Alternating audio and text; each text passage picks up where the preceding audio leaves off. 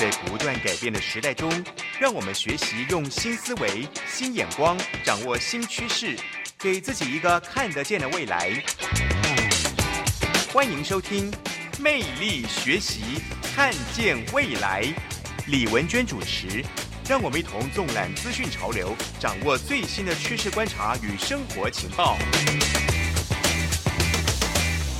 听众朋友，早安！欢迎准时锁定《魅力学习，看见未来》节目，我是主持人李文娟。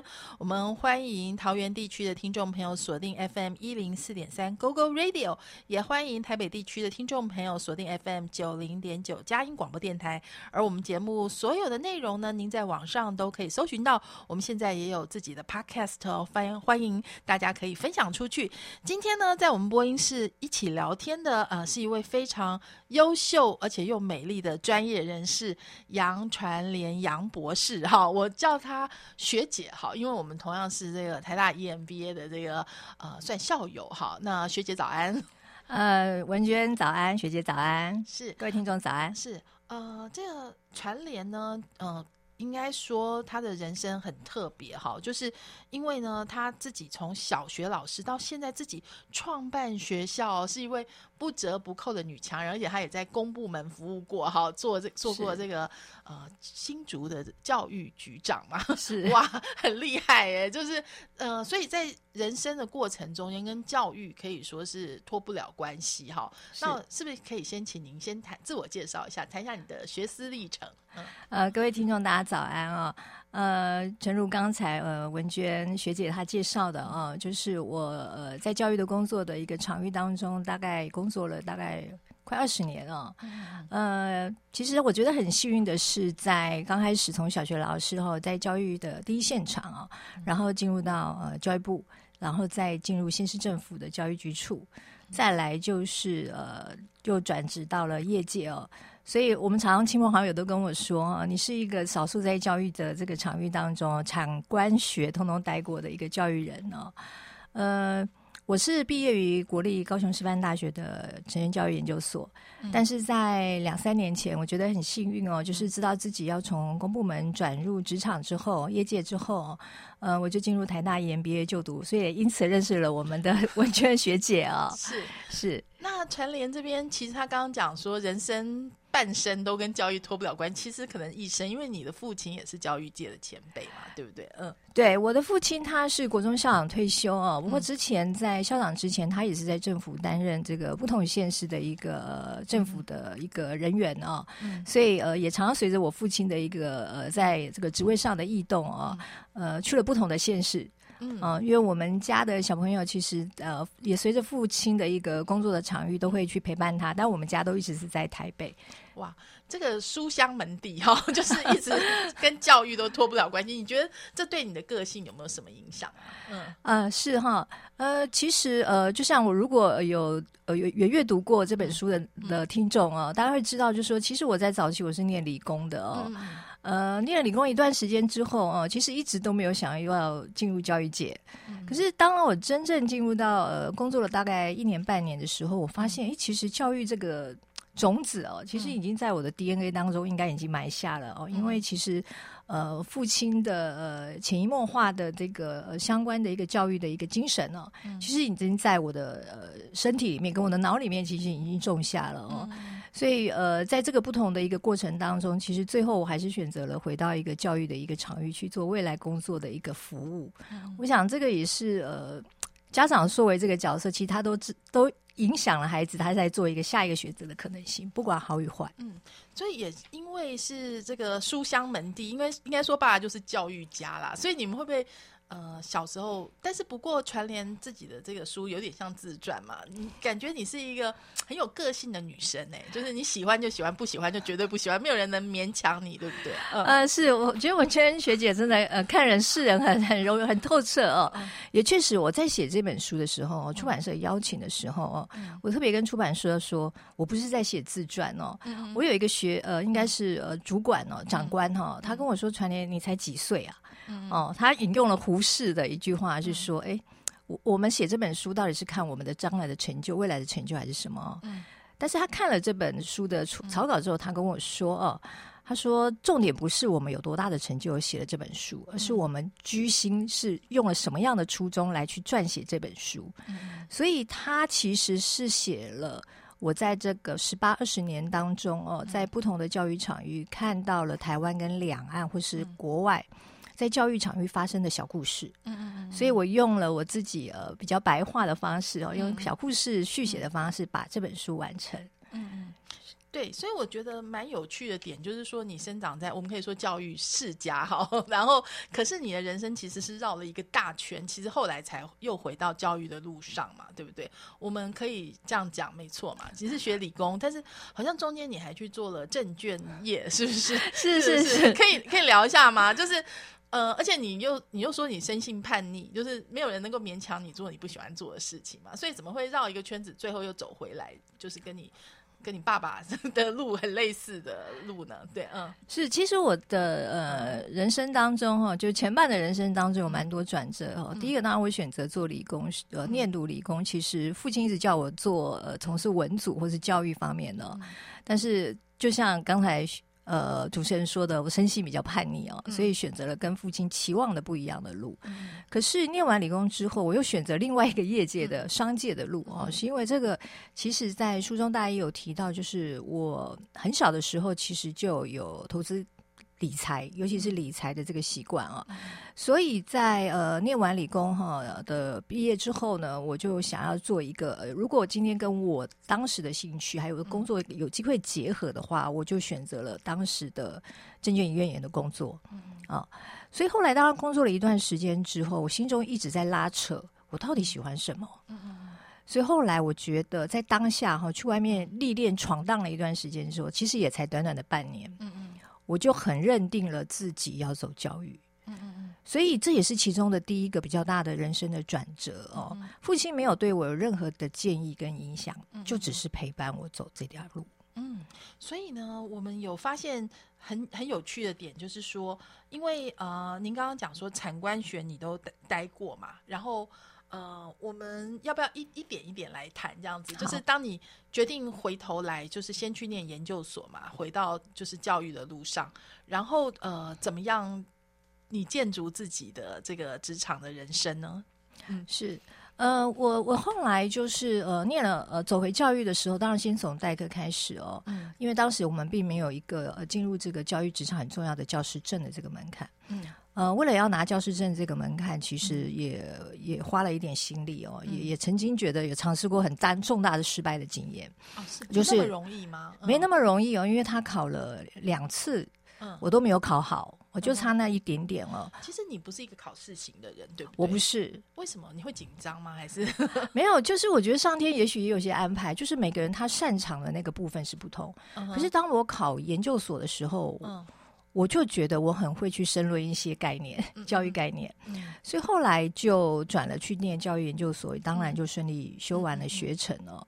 可是后来进到教育现场的时候，哦，我就自己察觉了一件事哦，所以当然我也给年轻人一个想法跟建议，就是说人要知道自己不足之处，再去补缺那个不足之处是很重要的，养成自己的能力的其中一个部分，要察觉。那后来，呃，进入职场的时候，发现自己专业度不足，呃，短短的一个两年修教育学程，又念了这个教育的研究所的课程哦，所以在当下进入职场的第一年的期末，我就决定要念博士班。嗯嗯，当然也很幸运，就是几乎是无缝接轨，就很快的考上，也很快的拿到学历。嗯，所以这个是在自己的这个教育背景上面啊的自己觉得不足的部分。当然也不一定都在教育的场域，在某一个专专业的部分，因为教育的范围涉及还蛮广的哦。对，所以我们会尝试在不同的县市，还有不同的场域，同样在教育的大环境当中去做一个学习。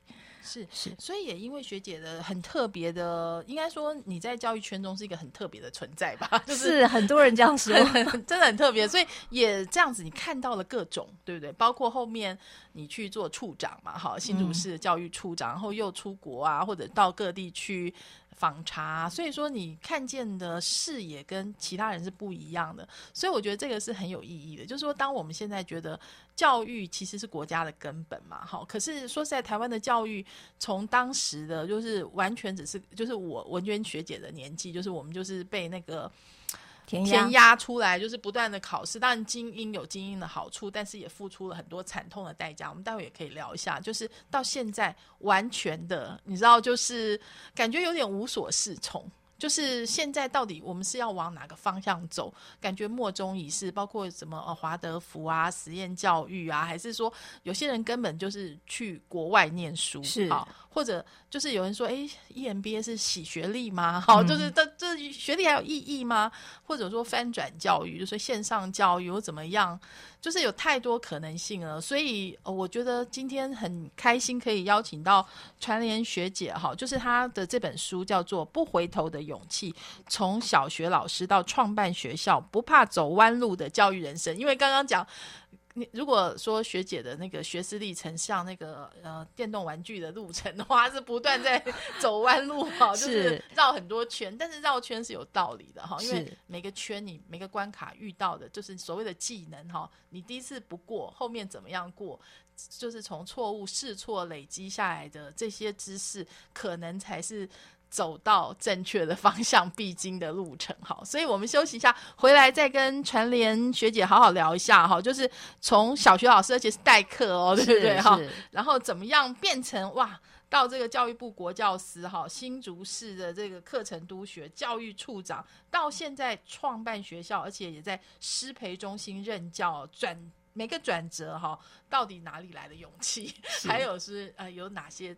体会啊，也可以分享给我们。休息一下，待会回来好好聊。欢迎回来，魅力学习，看见未来。今天我们专访的是杨传莲，哇，他是从小学老师到现在自己创办学校，是一个幼稚园。但是我想，传莲的企图心不止于此，哈，他想要做一些。翻转台湾教育的事情，而且他有这个能耐，有这个能力可以做。为什么呢？因为我们刚刚有介绍过，呃，您的这个学士历程很特别。我们要不要话说从头，从那个？你说光一个小学老师就不容易，对不对？你觉得最不容易的地方是什么？嗯，呃呃，其实我在小学待了八年哦，其实从呃低年级啊，一直待在呃专任、待行政哦，确实哦，在每一个不同的阶段哦，你跟孩子接触的过程当中，都会看到一个小学老师在现场的努力，嗯，就是事情节奏其实很快、很杂。我想请教一下，就是因为。这几年的台湾教育变化很大，就是我们小时候，我刚刚讲说我们小时候是很简单的，但是现在好好好好好复杂，对不对？尤其师资的师资的部分，这个这个你自己，你知道花了千辛万苦才拿到这个教师资格，有没有什么想要跟现在这年轻人讲呢？就是嗯。是啊，就是呃，在这个历程当中哈，尤其是这一波的这几年的翻转啊，其实我们自己看到这一波很重大的翻转，当然是属于一零八课，刚刚是课程的部分。可是，在这之前，其实有一个很大的一个改变哈，是教师。也就是在现场当中哈，其实有几位很有热血的教师哈，他带动了这个整个在于呃，不管是年轻还是中生代的老师哈，去对自己在呃既有的一个职场啊，未来去看待这个教育场域的，在任何方面有没有可能哪里可以去做改革、改变哈？虽然我们常说哈，教育的这个环境当中哈，有非常多的这个结构性的一个情况哦，所以改革通常都没有办法像执法下来就可以立刻改哦。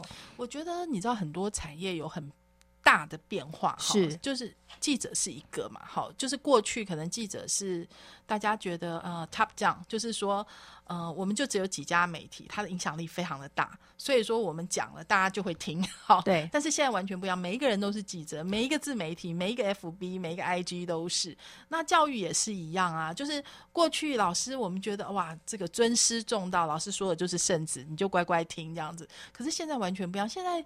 网络上面到处都有，就是如果你只是呃 lecture 这种这种东西的话，网络上有很多线上课程啊，那然后而且学历感觉也是迅速的在贬值，对不对？是，就是有太多这种变数了，所以。在深做，您在第一线这么久哈，然后又做过政策，就是有有没有什么感想？就是这个部分，就台湾的，我们应该要最好的方法，就是要让有能耐成为老师的人变成老师，给大家最好的教育。我们现在的环境有有做到这一点吗？那孩子们有在一个，就是啊，怎么说啊？就是最好的资源配置的情况之下受教育吗？是啊。呃，其实我觉得哈，就是老师在这样的场域当中哈，其实呃，确实是这二三十年当中教，尤其这十年的改革不同啊。但是老师拥有一直都会应该要有一个变与不变的特质。我们所谓不变的特质，当然是他的热忱，还有他的专业哦，还有他必须要自我检讨、醒思的这个能力，当然是他永恒不变的。这是也是老师的一个很重要的特质。但是变的是什么？就如同刚才呃主持人说的哈，这整个大环境哈，包含教育的一个方向跟趋势，包含教学的形态，都会因为整个社会变迁的一个，包含媒体、自媒体等等的哦。但老师如果都是用以前他在呃师培，包含他以前看到老师教的方法，他没办法跟上这个潮流。学生学习的管道比以前多太多了。嗯。那每一个人也都在自己的这个学习的场域当中哦，去做延伸和扩张。嗯，所以对于老师单一从课堂上东当中得到的这个知识或技能，并不是唯一管道。对，这也就是老师必须要具有变动的特质。是，是他必须要跟得上这样子孩子的学习的方式，还有他的习惯跟态度来去做随之改变。嗯嗯。那我们通常对教育人员当然讲说，我们教的是素养态度哈，还有等等。但是我常常在师培中心跟将来要当老师的的学生说哈，重点是你了解你未来的孩子是什么样的孩子吗？嗯嗯。对于现在新生代的一个要即将进入呃教育职场的师资生好了，师培生也是还是不同时代的孩子。嗯嗯。但是你要多了解你将来面对的学生，好会是什么样的特质？要先从了解自己开始，好至少那个时代是比较接近的。所以我常会跟呃，包含已经出任的老师或等等说哈，你要比学生能有更多的体验跟了解，你才能做这样的一个引导性的角色。我不敢用教导，我用引导的型的角色。因为其实传联的书里面也有提到，就是你有听到，就是有的老师会说，哎，我如果进入一个公家的学校当老师，我就有一个铁饭碗，我一辈子大概就就不用烦恼了，这样子的感觉。其实。你当时对你来讲，你你有一个震撼，对不对？你有一个你有一个想法，对不对？嗯，是。呃，其实，嗯，在不同的场域当中哦，我都有机会去参加不同的一个包含评鉴还有等等哦。呃，其实包含现在我自己任职的这个师培生哦，就是我常常跟他讲说，呃，我们我们就算修了教育学程哦，你不应该只把自己将来的工作场域跟可以回馈社会哦的这个做教育的一个工作哦，只放在。老师这个角色，好，或是只限于公立的这个角色哈。那当然是因为这个时代的改变哦，我们拥有那个教师证，不确保我们将来一定会有一个公立的老师这个职缺哦。但是我们作为老师的工作哈，其实它有一定的社会的责任跟使命，这不可毋庸置疑的哦。所以在当下当时，我在书中大家有提到哦，在几年前碰到这样的一个情况的时候哦。呃，我当然深知这是一个对于老师很重要，把它当做终身职业或置业的一个很重要的一个态度。我们不是等待我们最后到六十五岁的时候离开这样的职场，而是要设想我们在每一刻、每一个班级，我们做的事情都是很直接，甚至是非常直接，当然是潜移默化的整个影响学生。所以，我们身兼这样的一个重大的工作任务，嗯，好。我们自己本身看待我们职业的重要性是非常重要，当然也要拿到一定的对于家庭，因为我们是多教育人员是多元性的角色，他必须在不同的场域当中做适当的调试，嗯，因为你有好的身心状况，你才能面对 学生跟家长。是是，所以说，嗯，这样讲好了，他的因为应应该说这个题目非常的大，是就但是呃我们。一层一层来分析的话，就是以公立学校还是最多嘛，对不对？所以说，大部分的呃一般的普罗，以台湾目前的现状来讲，就是中产阶级呃，除了不讲富豪，或者说一般的人能够负担的，还是以呃就是义务教育公公立为主。然后，所以这个部分，如果真的担任这边的老师，目前的嗯，你觉得他们的呃现况是不是到一个？因为你既然出来了，因为你后来去了私立的学校，到现在创学，应该觉得他们有一些需要加油的地方吧？是不是有这种感觉？对，当然，呃，目前来讲，就是私立学校它的兴起，当然除了是我们家长具有他的教育选择权，还有不同类型，包含实验教育的一个。呃，在这个基础的选择这个这个情况下哦，当然我们提供他不同的场域，而且孩子他是有不同的意志性的特殊性哦。还有他，我觉得教育是一个很重要，是他的价值观。嗯，你为什么选择这样的教育形态？其实跟我们背后很多的历程，跟你未来的期待都有关系。嗯，那公立学校一般来讲，我自己在公立的时候，当然呃，作为政策的决定，或是呃，希望呃校长们可以去配合的时候，呃，还有在做资源分配的时候，我们常常会面临的一个问题，是不是每一个学校都可以得到公平正义的？嗯嗯，协助，嗯，这常常是在公立单位当中，我们常常会去做一个考量的一个基准点，嗯嗯嗯，哎，所以呃，我们当然是希望公立，因为公立学校的除了呃，我我们不撇开就是学费当中，因为我想，呃，它毕竟是一个国家，它在呃城上城下的一个很重要的一个未来对于未来教育的期待的一个环境哦。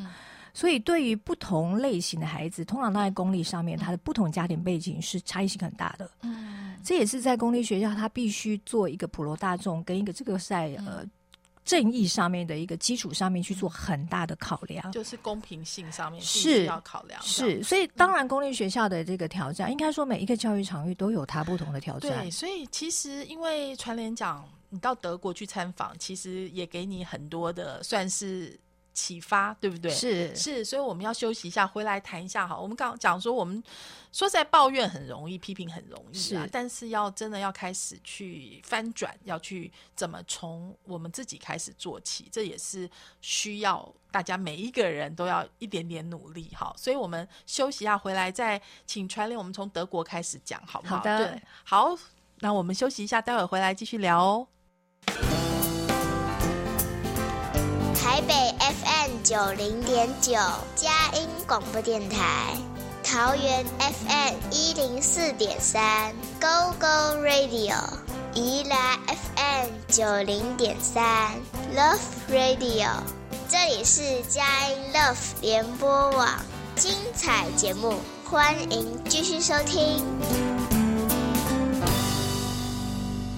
欢迎回来，魅力学习，看见未来。嗯，今天我们专访的是传联哦，一位非常年轻但是很有企图心的教育家 哈，就是事实上现在也创办了学校，然后当初呢也在公部门也待过，也做过老师。但是您说您去德国参访，给你很多的启发，对不对？可不可以讲一下德国？嗯，是啊，我去过德国两次哦，嗯，每次去都看到不一样的一个文化哦，嗯。有一次，第一次的时候去学校是跟好几位校长哦，带着校跟校长一起去哦。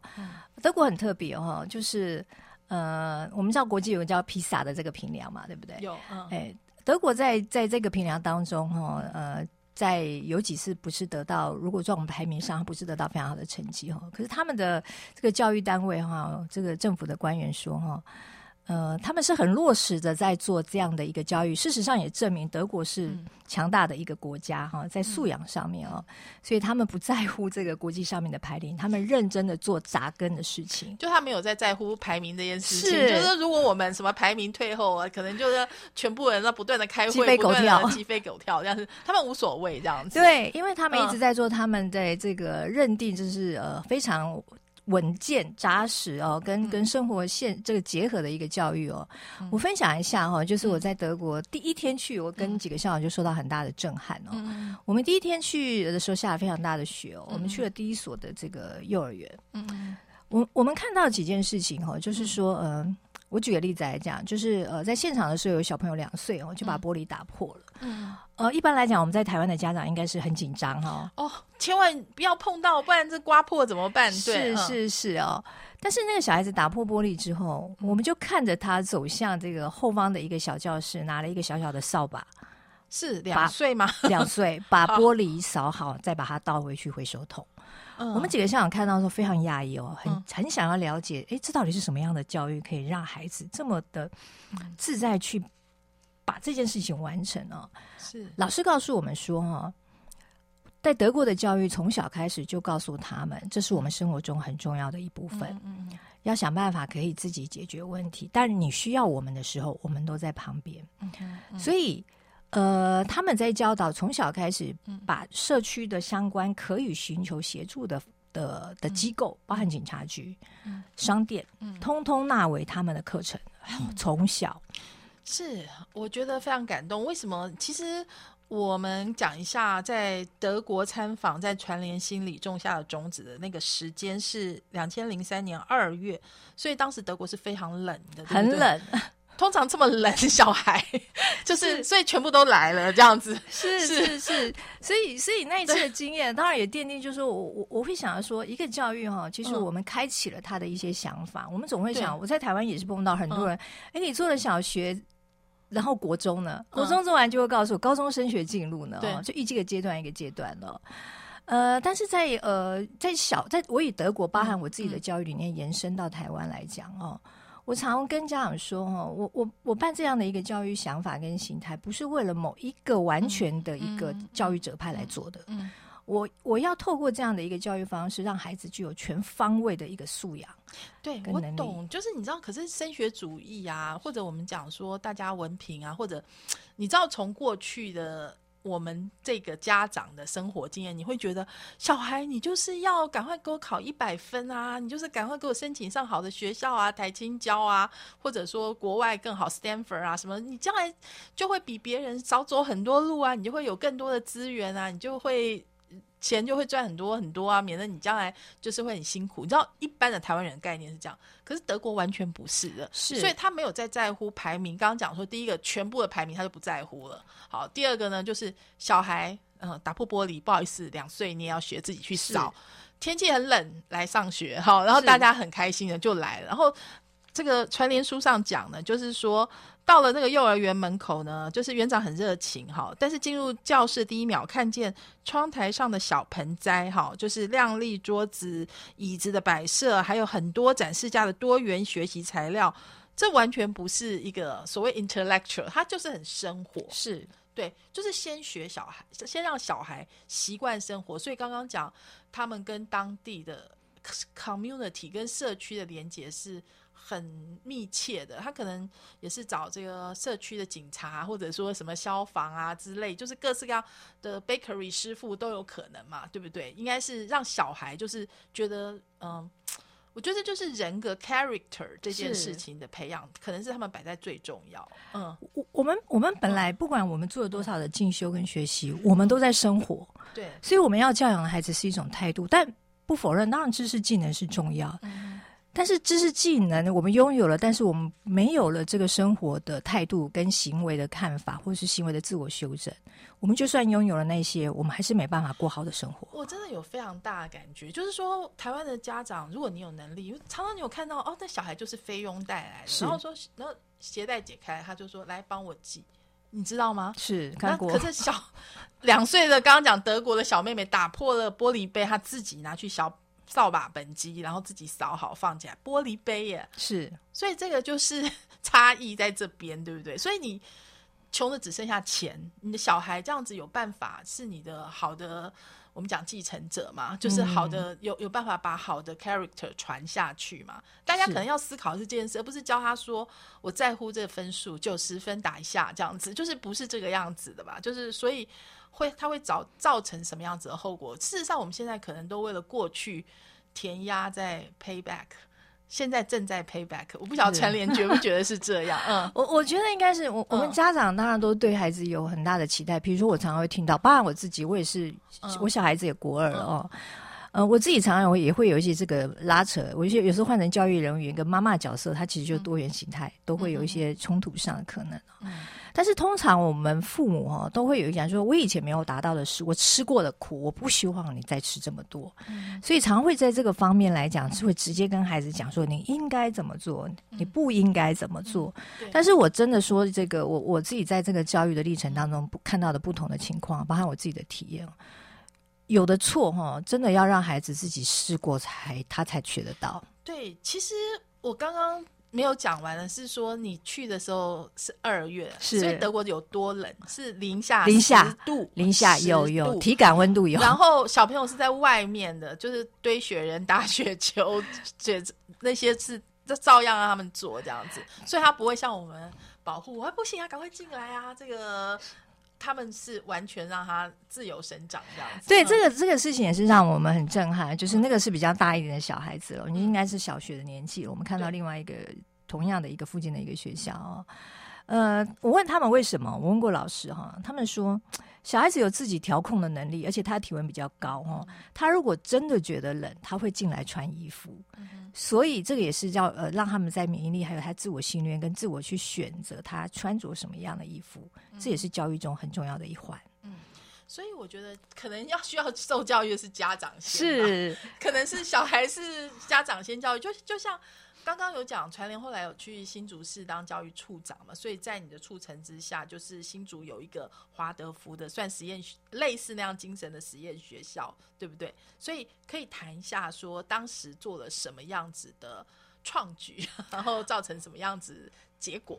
是，嗯，我觉得首先哈，一个教育哈，就是呃，即使在不同的政党还有不同的这个主管的意动下哈，能让这个教育永续下去，继续把它完成，我觉得这个是非常可贵，它也应该是最高原则，它必须达到的最的原则哦。呃，在去过德国的时候回来哈，就是其实我们的长官们都很支持，在新竹市这样的一个环境当中，尤其呃学历呀，还有这个相对的接受教育的实验性可能都比较高。竹科的这个新贵们的小孩的时候，对，可能比较愿意这样。对对对，哈，所以当时我们讨论之后呢，那呃，在不同的县市首长，还有不同的这个当时我的主长官哦，教育处长哦。都非常支持这个想法哦，于是我们就开启了就是跟清华大学的一个合作方案。那为什么要跟清华大学合作的方案？是因为哈，我们知道这个实验教育里面哈，关键不是在我们拥有什么样的硬体设备，我们拥有了多少的这个建筑成本资本，重要的是师资。所以当时我们跟清华大学合作的部分，就是确保这个实验的这个教育理念是可以扎根在台湾。即使我们去看了德国，即使我们去看了欧洲不同国家，那个的文化的背景相关，怎么样在符合台湾本土的情况，又可以把这个核心的。价值华德福落实在台湾本土，而且在师资到位的情况完成，这个要靠县市政府的首长、市长们的支持，还有清大的校长。是。是，所以当时有哪些实验的创举吗？嗯，这一所学校。有这所学校，其实当然我们当时走，我们走的是华德福啊。呃，我我听说当时我创立一直到现在有一个幼儿园已经成立了，号称号称是全国最漂亮的幼儿园。是这个我我我当然很相信哦，因为现在是林市长他。在协助这一件事情，呃，也很谢谢他的支持，把这样的教育理念给延伸下去哦。呃，当然，我们当时在讨论这个德国的教育，在我们不能说用移植，我说我们我们我们学了这样的，得到了这样的一个呃教养，我们希望把这样的一个价值在台湾的场域实践的时候，但是我们常常在跟呃不同的团体对话，是台湾他要怎么去适用，把这样的教育价值给推广下去。嗯，因为我们会碰到刚才呃主持人提到的。升学进入的问题，嗯，我念了这个学校，是不是有适合的国高中可以念？嗯，这个一致都是华人世界会有的一个情况。是我们在这里要休息一下哈，待会呃音乐听回来之后，我们再来跟传联好好的聊。就是我们种子埋下去了，但是到要收成的时候，哎，没有办法衔接，对不对？这件事情怎么办呢？其实我觉得也不用太担心，因为现在。网络翻转了一切，现在就是一个终身学习，而且很多很多资源的时候，而且学历急速贬值，可能也是一个很好的诱因或者促使转变的一个一个契机吧。但是怎么做才是正确的呢？就是或者我们要怎么样探索出一个可能比较正确的方向？我觉得关键是要让孩子有安全感，而且让他。的天赋自由是这件事情是很重要，我们看看怎么样能够做得到哈，或者多把这个种子传出去。我们休息一下，回来再跟传联聊。欢迎回来，魅力学习，看见未来。我们刚刚跟传联谈到，在德国其实给你很多的震撼，那你也期待说台湾有这样子的。呃，氛围 跟环境，可是做起来不容易，对不对？嗯，是哦，就是我我最近都跟我的好朋友分享哦，不要随便说要做一所学校，因为他真的还蛮辛苦，因为他呃关注的层面很多哦。呃，在这所学校里面啊，其实我们考量的当然是师资只是其中一个部分哦。当然，在这个课程的运作还有这样的期待里面啊，包含想要入学哦，这个等等的一个考量都是多层面的。可是说实话，在整个历程当中，我常说哈，教育没有没有终止，嗯，它是一直在进行中的事情。我们很难看到尽尽头，所以我们说，呃，学校它是百年事业，包含所有的建筑跟人的问题哦。呃，在学校的一个过程当中，我们常常要调整，要有一个心态，有一个想法，就是即使核心价值我们设立下去，但是我们真正面临到这个，因为外在的事物影响到这个场太多了，对，所以我们要有的要随之而变，有的也要保有机动性。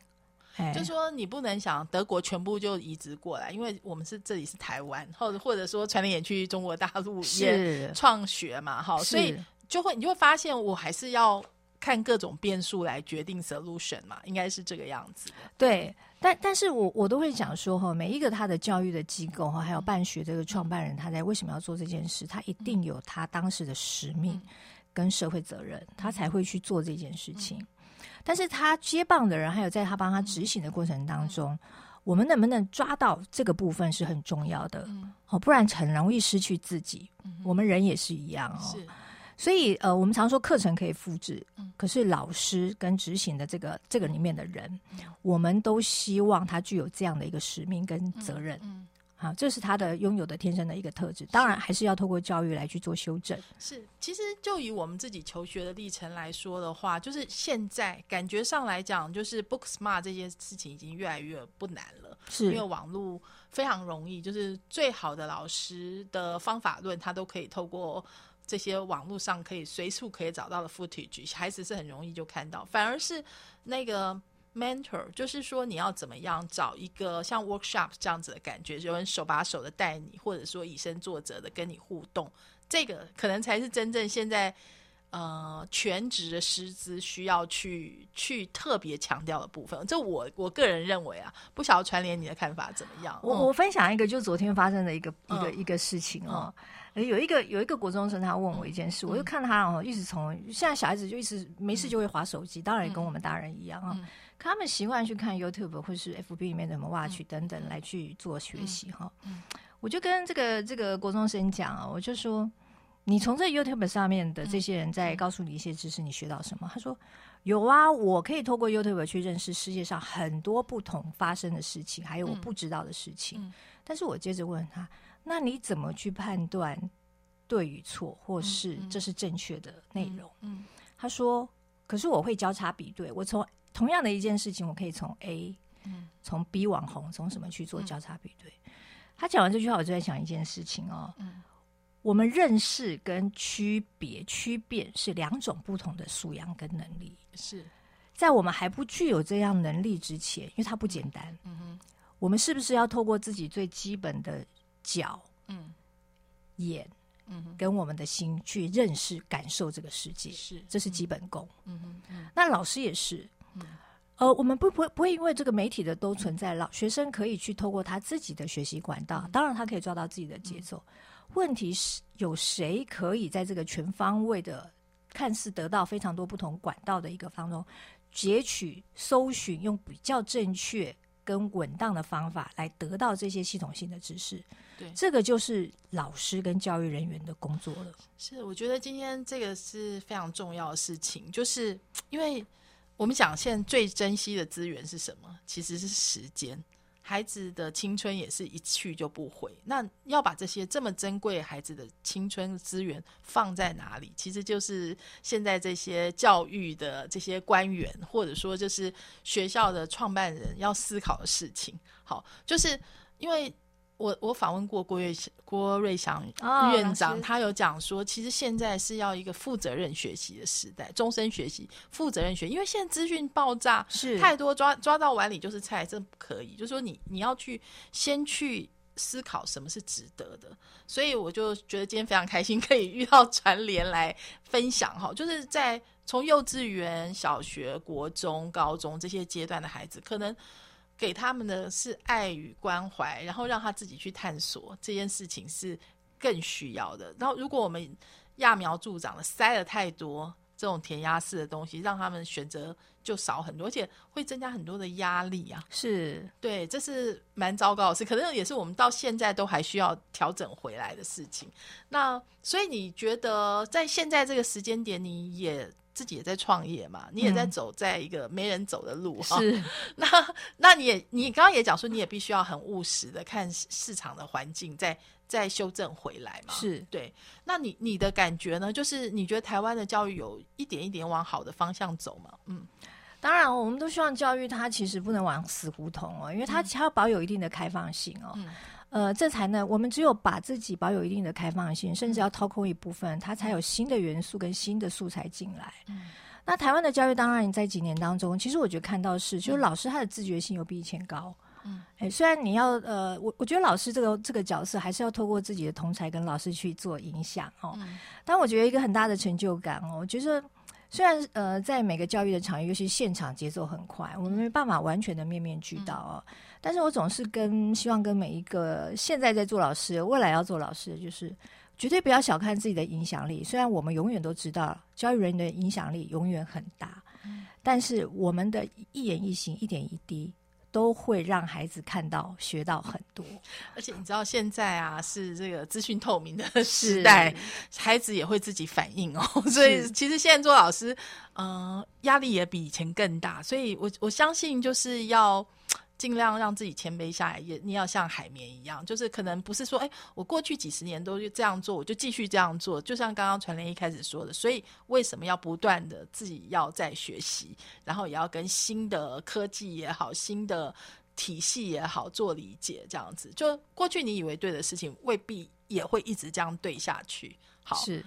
今天非常谢谢传联来到魅力学习，看见未来，我们也一起在学习哈，怎么样让教育这个环境更好？然后我们也是一个终身学习的节目，谢谢您了，谢谢谢谢各位听众，谢谢也谢谢听众朋友您的收听，我们下周同一时间空中再会喽，拜拜，拜拜。